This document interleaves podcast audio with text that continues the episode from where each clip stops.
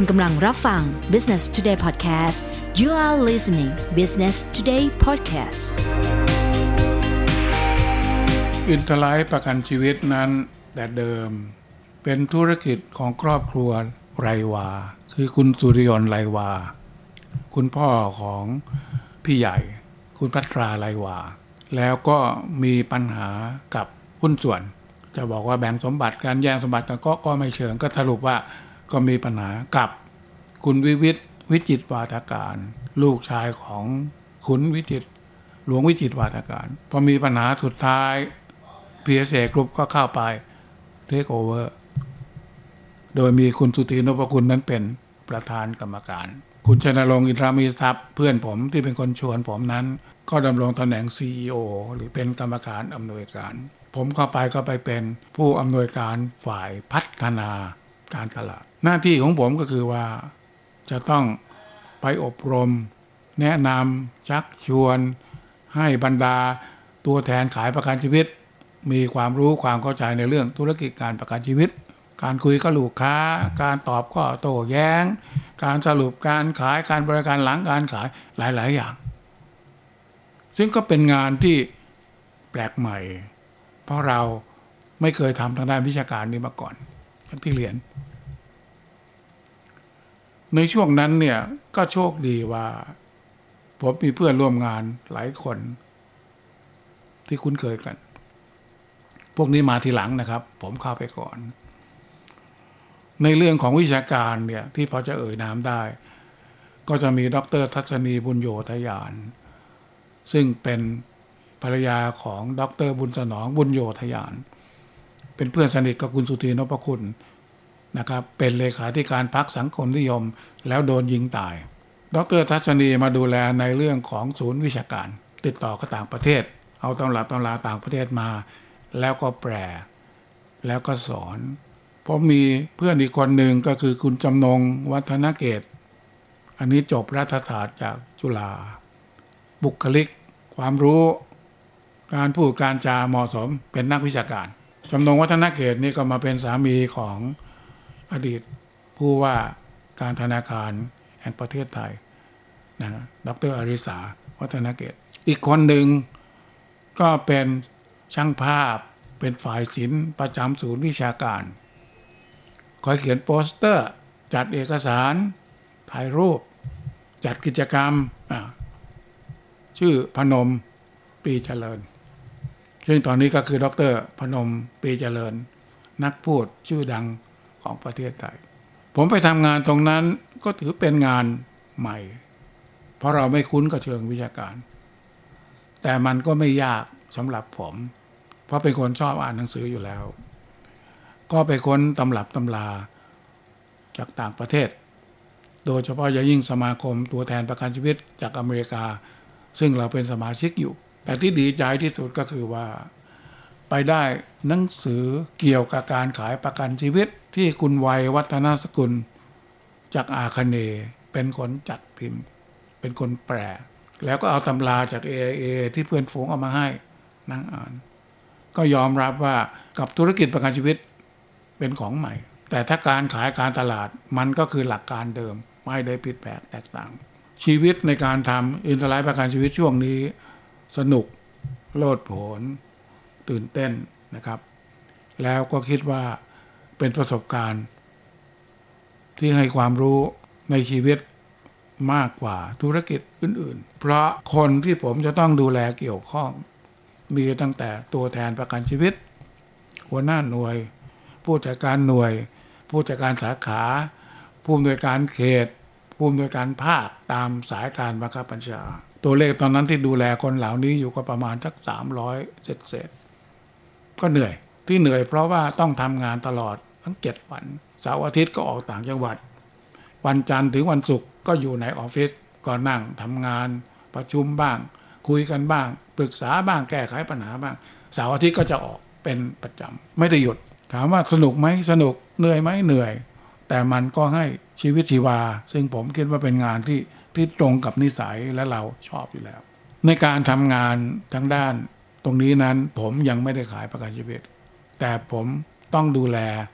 ตัวแทนคนขายประกันชีวิตทำไปได้สักพักหนึ่งก็ปรากฏว่ามีผู้ช่วยก็มาวาง มาช่วยในด้านการวิจัยคือคุณแน่งน้อย ปัญจพันธ์ซึ่งเป็นภรรยาของคุณอาจินต์ ปัญจพรรค์ศิลปินแห่งชาติ แน่งน้อยนี่ถนัดในเรื่องการวิจัยการวางแผน ผมก็มามีหน้าที่ในเรื่องของวิชาการ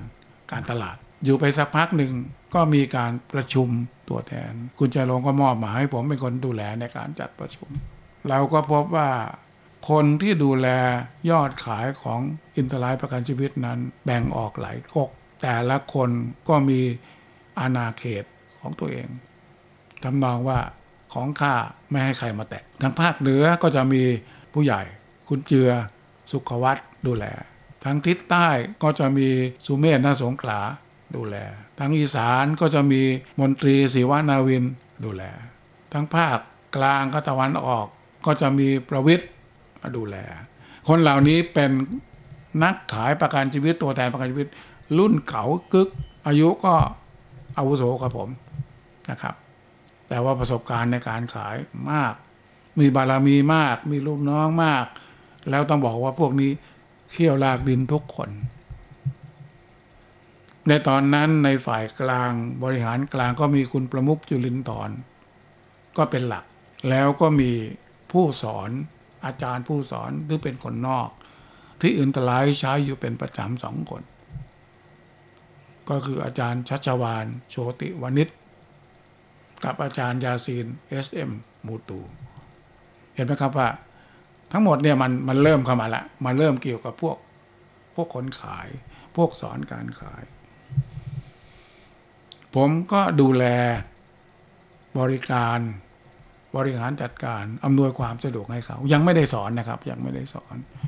แล้วก็ดูวิธีการสอนของอาจารย์ชัชวาน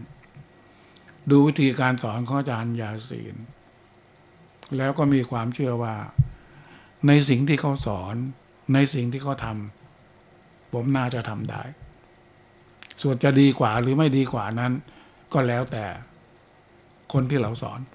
การดูแลตรงนี้ก็สร้างความประทับใจ เพราะผมคลุกคลีกับตัวแทนขายเกือบทุกคน โดยเฉพาะผู้ยิ่งใหญ่สี่คนอย่างที่พูดนะครับ ให้ความยกย่องนับถือผู้หลักผู้ใหญ่ เรียกพี่เรียกเชื้อ เรียกลุง เรียกป้านะครับ ก็จะเห็นว่าตัวแทนขายประกันชีวิตของอินเตอร์ไลฟ์ในช่วงนั้น หลากหลาย ส่วนใหญ่ก็จะเป็นชาวบ้านธรรมดา เรียนหนังสือไม่มาก แล้วก็มาเป็นตัวแทนขายประกันชีวิตไต่เต้าขึ้นมา มีลูกค้าเพิ่มขึ้น ยอดขายเพิ่มขึ้นตำแหน่งหน้าที่การงานก็เพิ่มขึ้น บางคนเขียนชื่อไม่ได้เขียนชื่อได้อย่างเดียว อ่านหนังสือไม่ออก บางคนก็มาจากสุไหงโกลก บางคนก็มาจากเชียงแสน บางคนก็มาจากจังหวัดตราด บางคนก็มาจากอีสานสุดก็แล้วแต่คือเรียกว่าทั่วประเทศ ตอนนั้นมีสาขาทั้งหมดประมาณสักสี่สิบกว่าสาขา ก็ต้องตะเวนไปเยี่ยมเยียน ในฐานะที่เราเป็นฝ่ายพัฒนาการตลาดก็เขาถามว่างานยากไหมตอบว่าไม่ยาก แต่เป็นงานที่ต้องสัมผัสกับคน เพราะนั้นต้องรู้จักสังเกตแล้วใส่ใจ แล้วจับจุดไม่ถูก พูดง่าย ๆว่าต้องใช้พระคุณใช้พระเดชไม่ได้เผอิญในช่วงนั้นผมไม่ได้เกี่ยวข้องกับการบริหาร งานมันก็เลย ไม่ค่อยตื่นเต้นท้าทายเท่าไหร่พออยู่ไปสักพักหนึ่ง คุณชนรงค์ก็ปรับองค์กรใหม่ ให้ผมมาคุมฝ่ายขาย โดยตรงเต็มตัว แล้วก็ดูการตลาดด้วย ตรงนี้แหละครับ ชีวิตเริ่มมีรสชาติ สนุกเหนื่อย หนักใจ แต่ก็สู้ไม่ยอมถอย ที่เป็นอย่างนี้เนี่ยอาจจะเป็นเพราะว่าผมเป็นคนที่มองโลกในแง่บวก เห็นปัญหาคือโอกาส เพราะเชื่อว่าที่ใดมีปัญหา เราสามารถจะเอาปัญญาไปแก้ปัญหานั้นได้ ถ้าเรารู้จัก ความรู้ไม่มีเราก็ไปเรียน ประสบการณ์ไม่มีเราก็ต้องลงมือทำ ลองผิดลองถูก ไม่ตายนะครับ ไม่ตายไม่เสียชื่อ ไม่เสียเงิน เสียเวลาอย่างเดียว แต่ไม่ว่ามันจะสำเร็จหรือล้มเหลว เราก็น่าจะได้ประสบการณ์ ซึ่งอันเนี้ยถือว่าเป็นบทเรียนชีวิตที่ล้ำค่ามาก แล้วผมก็เชื่อว่ามันยังประโยชน์ให้ผม เดินทางมาจนถึงวันนี้ เพราะชีวิตในการทำงานเกี่ยวกับ อินทรายประกันชีวิต รือบริษัทประกันชีวิตในตอนนั้น ต้องบอกว่าสี่คนที่ดูแลแต่ละภาคไม่ใช่ธรรมดา จะบอกว่าเขี้ยวลากดินก็เบาไป ต้องบอกว่าเป็นมังกรซ่อนเมฆนะครับ ถ้าอยู่ในทะเลก็ตะไคร่น้ำจับเขียวนะครับพอเหินเดินฟ้าได้หมด สามารถจะสั่งอะไรก็ได้ แล้วสี่คนผนึกกำลังต่อต้านทีมบริหารใหม่ จากกลุ่ม PSA Group คุณจันทรงผมกับคุณแนงน้อย ไม่มีห้องทำงานนะครับ ไม่มีใครสนใจ ผมจำได้ว่าผมไปนั่งอยู่หน้าห้องน้ำเป็นเก้าอี้เป็นโต๊ะตัวเดียว แต่เราก็ไม่สนใจเราก็ถือว่าเมื่อ PSA Group ให้เรามาทำเราก็ต้องมาทำก็ต้องเอาน้ำเย็นเข้ารูป ต้องเข้าหาอ่อนน้อมถ่อมตน ไปเจรจาไปขอความรู้ ไปทำความเข้าใจ ก็ได้บ้างปฏิเสธบ้างนะครับ ดูหมิ่นดูแคลนบ้างอันนี้ก็เป็นเรื่องธรรมดา โดยเฉพาะอย่างยิ่งอาจารย์ชัชวานโชติวณิชถึงกับพูดในที่ประชุมนักขายว่าถ้าเมื่อไหร่คุณไปบูน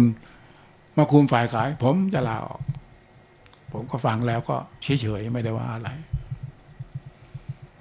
อาจารย์ยาซินเอสมูตูนั้น ก็สอนในแนวของอาจารย์ ซึ่งก็ลูกศิษย์ลูกหาก็ชื่นชม แต่พังเอิญ คุณชนรงค์อินทรามีทรัพย์นั้น ไม่สบอารมณ์ด้วยเหตุใดไม่ทราบ ก็บอกว่าให้ผมต้องไปสอนแทนยาศีลก็เลยเกิดปัญหาตั้งแต่ตอนนั้น ทั้งอาจารย์ชัชวานและอาจารย์ยาศีลก็มองว่า เมื่อผมมาแล้ว เขาก็ไม่มีที่ยืน ซึ่งผมก็บอกมันคนละเรื่องกัน ไม่ใช่ แต่วิธีการที่เขาทำกับวิธีการที่ผมจะทำมันอาจจะต้องแตกต่างต้องปรับให้มันทันสมัยมากขึ้น ไม่ใช่เป็นแบบดั้งเดิมที่เคยทำกันอยู่ แต่ก็ช่วยอะไรไม่ได้ เพราะว่าถ้าผมเป็นเขาก็ต้องคิดอย่างเงี้ยนะครับเขาอยู่กันมาสบายๆวันดีคืนดี เองมาจากไหน แน่ขนาดไหน เก่งมาจากไหน มาเป็นเจ้ามาเป็นนายมาเป็นคนดูแลมาเป็นคู่กับ มันรับกันไม่ได้ อันนี้เราก็รู้ แต่ผมก็ถือว่างานก็ต้องเป็นงาน หน้าที่ก็ต้องเป็นหน้าที่ ก็อ่อนน้อมถ่อมตนเรียกพี่เรียกน้องนะครับ ให้ความนับถือทั้งต่อหน้าและรับหลัง เพราะถือว่าเรามีความตั้งใจ เรามีความจริงใจเป็นสำคัญ อบคุณสำหรับการติดตาม Business Today Podcast นะคะ แล้วกลับมาพบกันใหม่ในหัวข้อถัดไป สวัสดีค่ะ